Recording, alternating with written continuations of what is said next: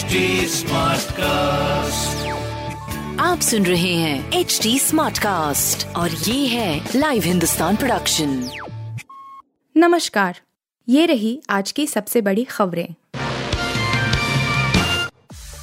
फिर यूपी लाया जाएगा साबरमती जेल में बंद बाहुबली अतीक अहमद।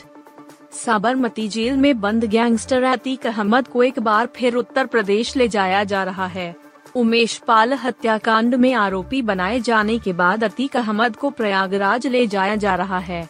उसके नाम वारंट जारी होने के बाद यूपी पुलिस की एक टीम साबरमती जेल पहुँची थी। ज़रूरी प्रक्रिया को पूरी कर लेने के बाद यूपी पुलिस ने अतीक को अपने कब्जे में लिया। जेल से निकलते समय अतीक ने एक बार फिर अपना डर ज़ाहिर किया। कभी प्रयागराज और आसपास के इलाकों में खौफ का पर्याय रहे अतीक ने जेल से निकलते समय कामपति आवाज़ में कहा, ये यूपी पुलिस ले जा रहे हैं। नियत सही नहीं है। परेशान करना चाहते हैं, मारना चाहते हैं। अमित शाह की बड़ी भविष्यवाणी, बताया कितनी सीटें जीतकर तीसरी बार आएँगे मोदी। गृह मंत्री अमित शाह ने 2024 लोकसभा चुनाव में एक बार फिर मोदी सरकार की जीत की भविष्यवाणी की है। अमित शाह ने दावा किया कि 2024 के लोकसभा चुनाव में बीजेपी एक बार फिर सत्ता में आएगी। उन्होंने सीटों को लेकर भी भविष्यवाणी की।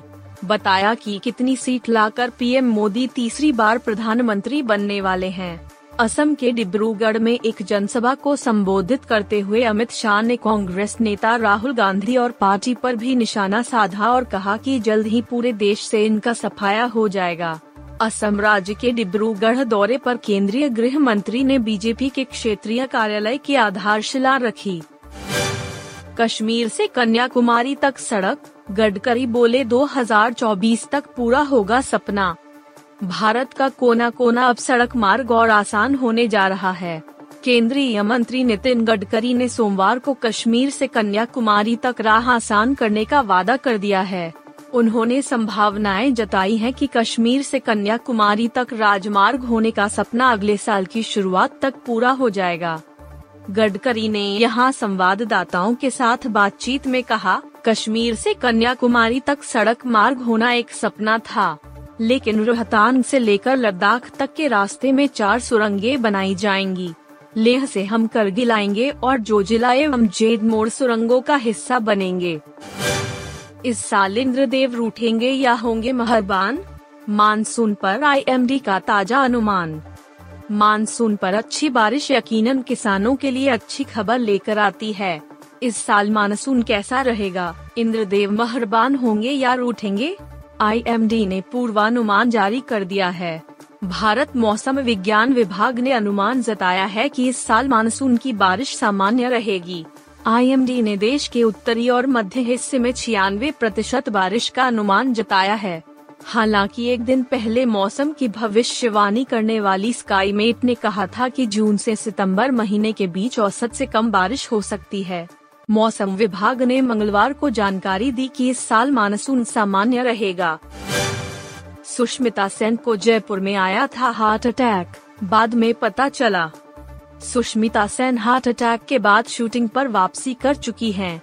वह अपने फॉलोअर्स को हेल्थ से जुड़े कई अपडेट्स दे चुकी हैं। हालाँकि उन्होंने अब तक यह नहीं बताया था कि उन्हें दिल का दौरा कब और कहाँ पड़ा अब आर्या में उनके कुस्टार सीपी खान का रोल निभाने वाले एक्टर विकास कुमार ने बताया कि सुष्मिता सेन को आर्या के शूट के दौरान जयपुर में लैंड करने के बाद हार्ट अटैक पड़ा था। हालाँकि सुष्मिता को भी तब पता नहीं चल पाया था और वह बाद में जान पाई। आप सुन रहे थे हिंदुस्तान का डेली न्यूज़ रैप, जो एच टी स्मार्ट कास्ट की एक बीटा संस्करण का हिस्सा है। आप हमें फेसबुक ट्विटर और इंस्टाग्राम पे एट एच टी या podcasts@hindustantimes.com पर ईमेल के द्वारा सुझाव दे सकते हैं